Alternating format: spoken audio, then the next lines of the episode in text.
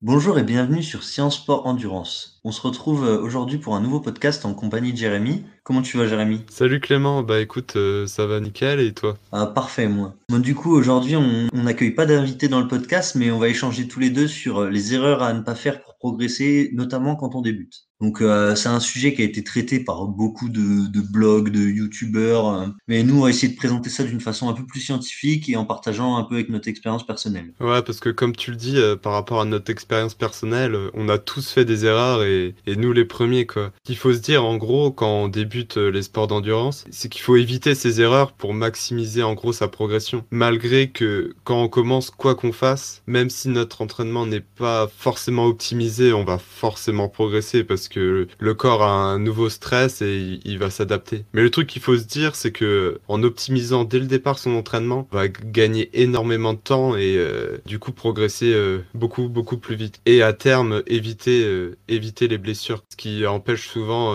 bah, la progression même à un niveau qui est pas forcément exceptionnel. Ouais, je suis totalement d'accord.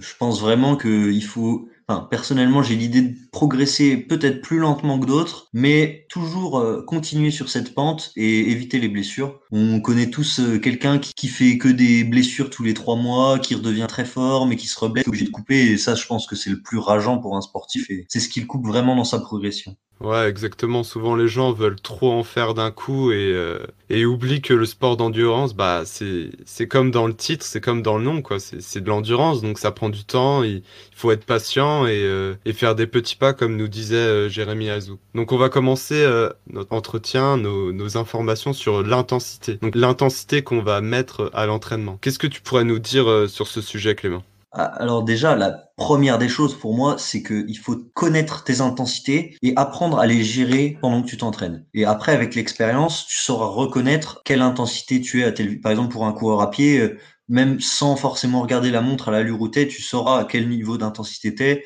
et si t'es dans telle zone, dans une bonne zone ou dans une mauvaise zone en fonction de la séance. Et justement, c'est important d'avoir toujours à l'idée que il faut savoir quel est le but de ta séance. Si, si tu sais pas pourquoi tu t'entraînes, si tu sais pas, euh, si tu dis ouais je vais faire une séance aujourd'hui mais je sais pas ce que c'est le but, euh, au final elle s'inclut pas vraiment dans une planification et il y aura peu d'effets et elle servira peut-être pas à grand chose sur le long terme. Ouais, comme tu dis, il faut avoir un but dans sa séance et puis même euh, ça permet de ne pas forcément se poser de questions s'il y a déjà un programme établi. Comme ça, on arrive le jour J, on fait notre entraînement et, et puis il y a un but euh, au final et il y a une motivation, il y a quelque chose qui se crée qui fait que qu'on a envie de, de, de, continuer de progresser. Alors que si on arrive euh, à l'entraînement, on dit bon bah ok aujourd'hui je cours une heure, et euh, puis voilà, et puis on y va comme ça. Ok, on, on peut prendre du plaisir, etc. Mais euh, si on est vraiment dans un but de performance, des objectifs, bah je pense que à terme c'est toujours mieux de faire des programmations comme tu le dis et de, de se fixer un objectif clé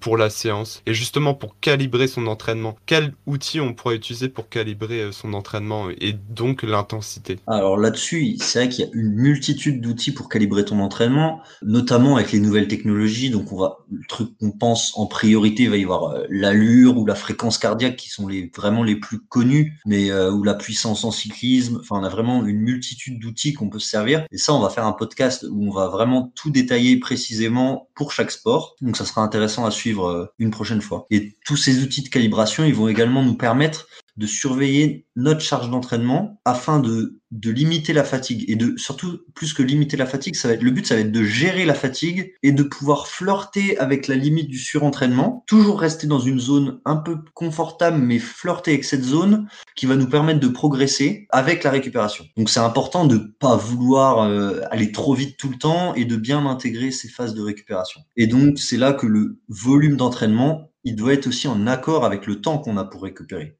Du coup, vous l'aurez compris, le but c'est pas de c'est pas d'être le recordman du monde à chaque entraînement. Mais je sais pas, Jérémy, qu'est-ce que tu peux en dire là-dessus? Comme tu le dis, en fait, il faut pas essayer forcément d'aller toujours plus vite à chaque entraînement c'est bien de battre son record, mais battre son record à tous les entraînements, c'est, pas forcément la clé pour progresser. Il faut essayer de trouver des moments clés, des compétitions. Bon, même si en ce moment c'est assez compliqué de trouver des compétitions, mais de fixer des objectifs à long terme et pas forcément se dire à chaque entraînement, euh, aujourd'hui je bats l'entraînement d'hier, quoi. Parce que forcément, euh, votre forme elle va évoluer chaque jour et il y a un jour par exemple que, un jour où vous allez pas réussir à battre la, séance précédente, vous allez, vous allez être déçu, ça va être un échec pour vous et mentalement c'est très dur quoi. De plus, vous risquez aussi de vous blesser parce que dit être à fond à tous les entraînements, ça veut dire euh, un niveau de fatigue assez élevé et au final très peu de temps de récupération. Tout est fait pour se blesser si vous faites ça en gros. Puis vous allez forcément progresser sans doute moins vite. Parce qu'il faut savoir que quand vous allez vouloir augmenter le nombre d'entraînements que vous faites par semaine, il va falloir forcément inclure des entraînements à basse intensité. Parce que à basse intensité, en fait, il y a beaucoup d'adaptations physiologiques qui se font, comme euh, l'augmentation du volume d'éjection systolique. C'est-à-dire que votre cœur, il va pouvoir pomper plus de sang, un plus gros volume de sang par euh, battement. Mais pour cela, en gros, il faut faire de la basse intensité pour que le cœur ait le temps de remplir complètement sa cavité en sang. Parce que quand vous utilisez une, intensité beaucoup trop élevée et que votre fréquence cardiaque est beaucoup trop haute, bah le cœur il a pas forcément le temps de se remplir entièrement et ça provoque pas forcément cette adaptation qui est très importante. C'est pour ça que la fréquence maximale, elle est pas prédictive d'une grosse euh, performance. Tous les sportifs d'endurance, ils ont une fréquence maximale pas très haute parce que justement leur volume d'éjection systolique est énorme et ils ont du coup pas besoin de faire monter leur cœur pour faire circuler du sang parce que à chaque battement, il y a un énorme volume de sang euh, qui est éjecté. Et du coup, pour mettre en place cela, c'est simple, faut faire de la basse intensité, c'est-à-dire faire des footings sur vélo, des sorties à vraiment à basse intensité. Et du coup, mettre son ego de côté pour être lent. Et ça, c'est sans doute une grosse difficulté, c'est de mettre son ego de côté. Parce que moi, le premier, quand j'ai commencé l'aviron euh, étant jeune, à chaque fois, on voulait toujours être devant, toujours aller plus vite, toujours faire l'entraînement plus fort que, que le précédent, que la veille. Mais au final, avec du recul, bah, c'était pas forcément le meilleur moyen pour progresser. Et on peut retrouver ça exactement en musculation. Il faut savoir que si vous réalisez pas forcément bien le mouvement, bah il faut mettre pas beaucoup de poids puis augmenter petit à petit. Qu'est-ce que t'en penses toi, euh, Clément? Bah du coup déjà par rapport à ce que tu disais au niveau des adaptations du volume d'éjection systolique, c'est ce que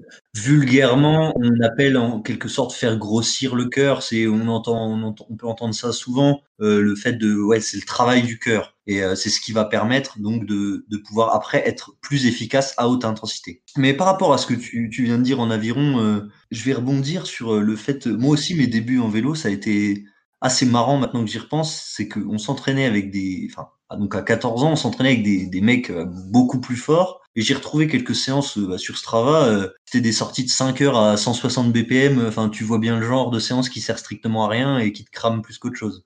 ouais, je vois. Bah, du coup, c'était rentrer le mercredi après-midi, sauter sur le pot de Nutella et puis après euh, dormir le reste de la journée jusqu'au soir. Et au final, c'est clairement le, genre de truc qui, qui, crame un gamin. Et je pense que les enfants, justement, dans, dans les clubs, que ce soit dans beaucoup de sports, enfin notamment dans le cyclisme, ils sont pas assez suivis par des vrais entraîneurs qui peuvent leur apprendre comment s'entraîner. Donc c'est un peu le but de ce qu'on essaye de faire sur ce sur ce compte Instagram, enfin sur notre podcast, pouvoir donner des clés pour euh, progresser. Ouais, justement comme tu le dis souvent la la vieille génération entre guillemets, hein, je mets des guillemets bien sûr. Bah, à l'époque c'était être à fond tout le temps. C'est euh, genre si t'as pas mal, c'est que tu t'entraînes si t'entraînes mal, c'est que tu t'entraînes pas assez. Alors que maintenant avec des données scientifiques, avec du recul on voit très bien que ceux qui progressent, c'est pas forcément ceux qui se mettent tarif à chaque entraînement. Bien sûr qu'il faut se mettre tarif à des entraînements, mais pas à tous les entraînements, quoi. À des entraînements bien ciblés et bien définis. Ouais, faut vraiment avoir en tête que la progression, elle se fait pas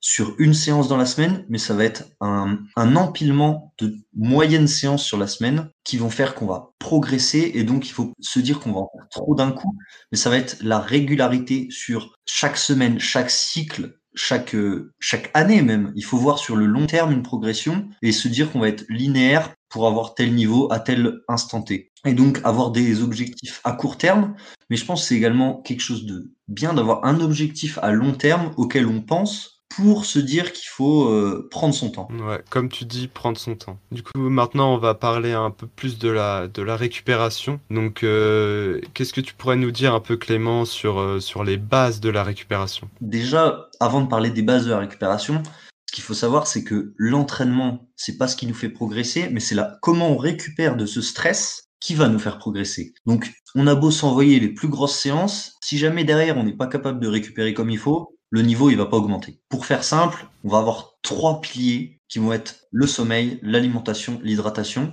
En soi, ça va se regrouper dans l'hygiène de vie et c'est ce qui va faire euh, progresser voire même beaucoup plus que tout ce qu'on peut trouver comme complément alimentaire ou gadget. On pense notamment pistolet de massage actuellement, c'est un peu à la mode, euh, mais c'est vraiment des gains marginaux, tout ça, et surtout dans le cadre d'un débutant, il faut vraiment se concentrer sur les bases. Ouais, comme tu le dis, genre, ça sert à rien de s'acheter un pistolet de massage si de base on a une alimentation entre guillemets euh, de merde, faut le dire. Euh, vaut mieux investir dans une alimentation bah déjà brute, non transformée, avec des aliments riche en minéraux, en vitamines, etc. Vaut mieux investir, je pense, dans une alimentation régulière qui est bonne que dans un pistolet de massage à 300 ou, 400 euros. Ça, c'est clair. Puis, il faut savoir surtout écouter son corps. Et ça, c'est, c'est pas forcément facile quand on débute d'écouter son corps parce qu'on n'a pas l'habitude. Mais avec l'expérience, c'est, possible d'avoir énormément d'informations. C'est-à-dire que quand le score il dit stop, il vaut mieux prendre un jour de repos, deux jours de repos, perdre un peu de temps que faire la séance de trop et se blesser le, lendemain. Il y, aurait pas d'intérêt. C'est comme les, les gens qui vont courir, faire une grosse séance le 1er janvier alors que la veille ils ont bu je sais pas combien de canons, fait une nuit blanche, etc. Bah c'est la meilleure façon de, de se blesser. La fatigue, il faut l'avoir comme, comme une chasse d'eau en gros. C'est-à-dire que quand il y a trop de fatigue, bah il y a trop d'eau dans, la, dans, dans les toilettes, dans la chasse d'eau et il faut tirer la chasse d'eau et quand on tire la chasse d'eau, bah, il faut récupérer. Et le mieux, c'est de réguler justement ce niveau de, de, fatigue, donc dans les toilettes, pour éviter de devoir tirer une grosse chasse d'eau, c'est-à-dire être en surentraînement, être complètement euh, mort et devoir récupérer pendant une semaine. Donc, euh, je pense que c'est quelque chose à, à méditer. Et euh, c'est souvent quand on est blessé qu'on se dit ah mince, j'aurais dû faire ça. Alors que si on y pense continuellement, c'est-à-dire bon ok aujourd'hui je, je, récupère, etc. Bah on sera pas blessé. Peut-être que sur le coup, on s'en rend pas compte, mais quand on parle avec nos amis euh, qui disent Oh, aujourd'hui j'ai mal ceci, j'ai mal cela, euh, et que toi t'es au top et que t'es en forme, que aucune blessure, que t'es en pleine progression, bah tu dis Bah au final, euh, c'est pas plus mal de ce que je fais, quoi. Ouais, clairement, le principal, c'est de savoir se mettre un petit stop, savoir un petit peu reculer pour mieux avancer après. Enfin, dans tous les cas, on est amateur. La plupart de ceux qui nous écoutent sont amateurs.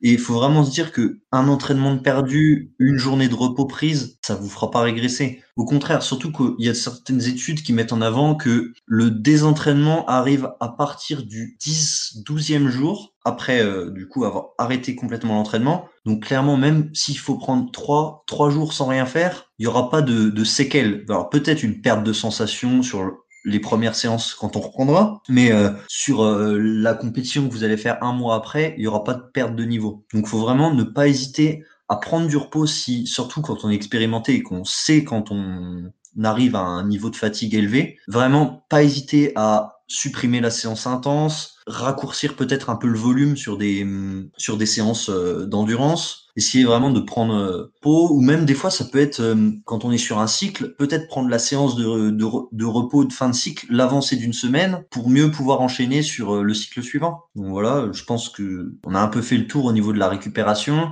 Vraiment, concentrez-vous sur les trois piliers. D'ailleurs, à propos de l'alimentation, on va faire un, un podcast avec Vassilis. Pas si tu peux nous en dire un peu plus, Jérémy? Euh, ouais. Donc euh, Vassilis, comme tu le dis, euh, il est euh, expert en, nutrition. Enfin, il a fait énormément d'études là-dessus. Il a sa page Instagram, etc. Il propose des formations et, et on l'a contacté pour faire un podcast que l'on vous partagera très bientôt. Donc maintenant, on va parler après de, de récupération, d'entraînement croisé. Est-ce que tu pourrais nous expliquer ce que c'est l'entraînement croisé, Clément? L'entraînement croisé, ça va être tout ce qui va toucher à d'autres disciplines dans le but de nous faire progresser dans notre discipline. Donc euh, toi par exemple qui fais de l'aviron en compétition, qu'est-ce que tu fais à côté euh, en plus? Bah en plus je fais pas mal de, de vélo de route, j'aime vraiment ça, et euh, un peu de, de course à pied. Enfin, là, je vais vraiment m'y mettre, me faire un peu plus de course à pied. Mais oui, hein, j'essaye de faire un gros volume de vélo parce que c'est un sport que j'apprécie beaucoup. Mais, et donc, je vais rebondir sur ce que tu viens de dire. Le fait que tu aimes ça, et justement, quand on veut choisir un entraînement croisé, il faut pas, un sport à, mettre en entraînement croisé, faut pas se poser la question forcément de qu'est-ce qui ferait le plus progresser, etc. Mais vraiment, qu'est-ce qu'on aime faire? Parce que clairement, quand on aime un sport, on va avoir envie de le faire et c'est ce qui va nous aider à rajouter du volume dans cette discipline pour ensuite progresser. Donc, euh, est-ce que tu peux nous parler un petit peu de justement ce que ça apporte l'entraînement croisé? Bah, comme tu l'as dit, ça, permet d'apporter une variété au niveau de l'entraînement, d'éviter une routine, on va dire, parce que s'installer dans un sport comme euh, comme le vélo ou l'aviron où on fait que ça, que ça, que ça, au bout d'un moment, bah, on en a marre, quoi. On a envie de, voir autre chose. Donc, ça permet de varier l'entraînement de varier les contraintes, qu'elles soient mécaniques ou physiologiques. C'est-à-dire que quand un rameur va faire du vélo, il va pas forcément utiliser les mêmes muscles, il va pas forcément appliquer les mêmes contraintes musculaires ou même euh, physiologiques. Donc euh, ça peut lui apporter que des bénéfices euh, à sa pratique principale qui est l'aviron. Ça permet aussi d'augmenter son volume pour des sports par exemple comme la course à pied qui, implique une grosse contrainte mécanique avec les chocs. Faire du vélo à côté, ça permet d'augmenter son volume sans risquer de se blesser parce que le vélo voilà c'est un sport porté, un sport sans choc, un sport où il y a quand même relativement très peu de blessures euh, mis à part les chutes. Après on peut aussi parler de travail spécifique, ça permet aussi un transfert d'une discipline à l'autre. Donc on sait qu'il y a un très bon transfert du, vélo à la course à pied qui, est possible. Donc c'est franchement très intéressant de, pratiquer ces deux, sports. Après, comme tu disais, le choix, euh, le choix de, pratiquer un sport en parallèle, il, est aussi en fonction de, ce qu'on aime. Il faut pas s'imposer une autre pratique à côté si on déteste ça, c'est, ça serait pas très logique. Oui, et donc je vais rebondir sur le transfert. C'est vrai que c'est quand même très important aussi à prendre en compte euh, quand on décide de faire une autre discipline. Comme on le disait plus haut pour l'intensité, il faut savoir pourquoi on fait telle séance dans le but de progresser. Et donc c'est là qu'il faut se poser la question de est-ce que ma séance, que par exemple si je suis coureur, est-ce que si ma séance que je vais faire sur le vélo, qu'est-ce qu'elle va m'apporter pour courir plus vite? Notamment dans le cadre du vélo vers la course à pied, il y a un très bon transfert.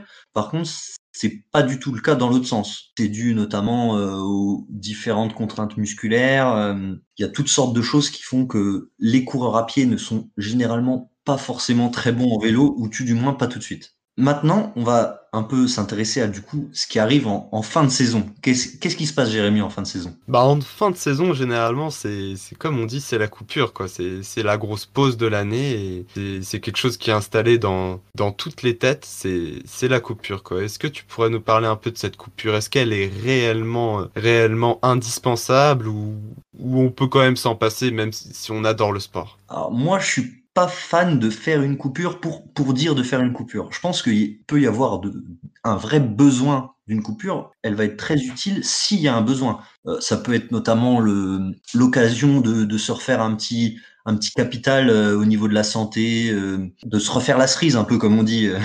on va dire que c'est pas obligatoire, mais ça peut permettre de, de, de faire un petit reset. Par contre, si on choisit de pas faire de coupure, il va falloir changer quelque chose quand même. Donc on peut notamment euh, passer sur un autre sport. Je sais pas euh, si un, coureur à pied euh, aime le foot. je pense à Jimmy Gressier par exemple. J'ai entendu il y a pas longtemps qu'il allait faire. il me semble qu'il a dit que c'était après les JO qu'il ferait une, une coupure où il ferait que du foot en soi, c'est pas une coupure complète, hein, mais ça permet de faire un reset mental et aussi un peu physique. Ouais, comme tu le dis, ça, dépend vraiment des athlètes. Il y en a qui vont en avoir besoin parce que voilà, psychologiquement, physiquement, bah, ils sont, ils sont pas à bout, quoi, mais euh, ça, ça se voit que c'est la fin de saison, quoi. Ils ont vraiment envie de récupérer. Après, en contrepartie, il y a des personnes qui, se sentent très bien, quoi, et qui n'ont pas forcément besoin de cette coupure, comme tu le dis. Moi, je me rappelle très bien de mes années en aviron, même si voilà, j'avais pas un niveau euh, de dingue. Je l'étais, bah, je, je faisais plus d'aviron, c'est sûr, mais bon, je faisais du vélo à côté, de la course à pied, toujours sans, sans forcément intensité, hein, mais juste pour le plaisir, pour décompresser mentalement. C'est exactement ça. Du coup, en parlant du mental, la coupure, on peut même en faire une petite en milieu de saison. Une coupure, on va faire de l'entraînement. Enfin, ça va pas être une vraie coupure, mais une coupure où on va changer totalement de sport pendant, par exemple, une le pour le cours à pied ou c'est pas pendant une semaine, on peut très bien ne plus courir du tout et faire euh, uniquement du vélo, de la musculation, autre chose, tout en restant avec de l'intensité. Physiquement, ça va occasionner peu de pertes dans le niveau. Par contre, mentalement, ça peut permettre de, de revenir dans son entraînement avec une vraie envie de, de reprendre et de tout, tout casser pour les prochaines compétitions et d'être totalement prêt. Justement, en parlant de, de, reprendre, c'est important aussi euh, la reprise parce que c'est souvent le, le, moment où tout le monde se blesse parce que comme d'habitude on veut toujours trop en faire. Et donc c'est important de, de, préciser que quand on veut quand on veut reprendre bah, il faut être progressif dans son entraînement quoi. Il faut pas essayer de reprendre les mêmes allures que qu'on avait à la fin de la saison où on était au top de notre forme pour pour la compétition euh, finale de la saison quoi. Comme on l'a dit précédemment il est important de mettre euh, son ego de côté ouais et surtout ça va dépendre de la coupure que tu as fait. Si euh, pendant ta coupure en fin de saison, euh, t'es parti une semaine à Ibiza, euh, t'étais en boîte tous les soirs à manger de la pizza au petit-déj et puis coucher à 7 heures du mat, ta coupure, elle sera forcément, enfin, ta reprise sera forcément plus longue que si jamais t'as fait une coupure euh, en fin de saison d'aviron ou t'es parti euh, à la montagne par exemple faire des balades en vélo avec des copains tu vois. Donc euh, forcément moins la coupure sera sérieuse plus le temps pour revenir sera, sera long. Il y aura vraiment besoin de garder une notion de progressivité et surtout de calibrer l'entraînement avec les nouvelles allures et pas celles de fin de saison comme tu as dit. Donc si possible un conseil ça serait quand on reprend tout de suite enfin tout de suite non une petite semaine d'endurance par exemple mais euh, une fois qu'on a repris, une, qu'on a un peu réactivé l'organisme, reprendre par directement un test type euh, VO2, PMA, VMA, enfin ça dépend du, de la discipline, mais qui permettrait d'avoir des allures pour calibrer son entraînement avec le niveau actuel, et puis après du coup refaire un test une fois que le niveau sera revenu à un niveau euh, habituel. Ouais, je suis totalement d'accord avec toi Clément. Et du coup pour conclure et faire un peu un résumé de tout ce qu'on qu'on aurait pu dire pendant ce petit podcast, donc ce qu'il faut retenir c'est bah, la variété, essayer de, de, varier euh, ses allures, euh, ses disciplines pour, pour que mentalement on puisse tenir dans la distance. Surtout être progressif, notamment quand on débute ou quand on reprend après la coupure. Euh, bien sûr, prendre du repos quand c'est nécessaire. Il faut écouter son corps et si son corps dit stop, bah il faut prendre du repos et pas forcément essayer d'en faire toujours plus savoir mettre son ego de côté, notamment sur les footings, sur toutes les sorties en endurance qui vont être peut-être un peu chiantes. Et si on est dans un groupe, euh, savoir dire aux autres, eh, il faut ralentir, là ça va trop vite, par exemple. Réguler son intensité, bah, c'est un peu dans, dans le même aspect, c'est euh, faire des tests, pas forcément aller trop vite quand le, le but de la séance c'est de tenir cette intensité. Enfin, c'est un peu du même type, c'est mettre aussi un peu son ego de côté en, en mettant en place des intensités de, de, de qualité qui correspondent à, à notre niveau. Peut-être un des points aussi les plus importants, ça va être d'être régulier et de savoir empiler les séances tout au long de l'année et tout au long des années même sous forme de cycle, etc., à voir avec l'entraîneur, mais vraiment la régularité, c'est ce qui vous fera le plus progresser. Mais aussi être à l'écoute de son corps et de ses sensations. Et c'est avec l'expérience que vous allez pouvoir acquérir cette petite sensation qui vous permettra de, de, savoir quand il faut récupérer, quand il faut être à cette intensité, etc. C'est vraiment avec l'expérience que vous allez pouvoir acquérir ça. Et euh, il faut pas être pressé parce que ça prend quand même relativement euh, pas mal de temps. Ouais, tout à fait faux. Savoir s'adapter et tout le temps, tout le temps adapter, adapter en fonction des sensations qu'on aura, qu'on saura maîtriser avec notre expérience. Bah voilà, après ce petit podcast, je vous invite du à vous abonner, à, à mettre un j'aime ou un, même un commentaire. Et euh, nous, on se retrouve une prochaine fois sur un autre sujet. Ouais, on se retrouve la, la semaine prochaine, du coup, pour un prochain épisode euh, qui sera tout aussi intéressant. Et euh, du coup, je te souhaite une bonne fin de journée, Jérémy. Ouais, et juste avant de partir, est-ce que tu pourrais nous rappeler où on peut écouter tous nos podcasts et voir nos infographies? Alors, bah, pour nos infographies, ça se retrouve du coup sur notre compte Instagram, Science Sport Endurance. Pour les podcasts, ils sont disponibles en vidéo sur YouTube et sur Instagram en IGTV et en audio sur Spotify, Apple Podcast et plein d'autres plateformes de podcast. Donc euh, sous le nom de Science Sport Endurance, vous allez trouver directement et merci de nous écouter. Ouais, merci beaucoup à toi qui nous écoute et on te souhaite le meilleur et surtout entraîne-toi. Allez, salut. Allez, salut.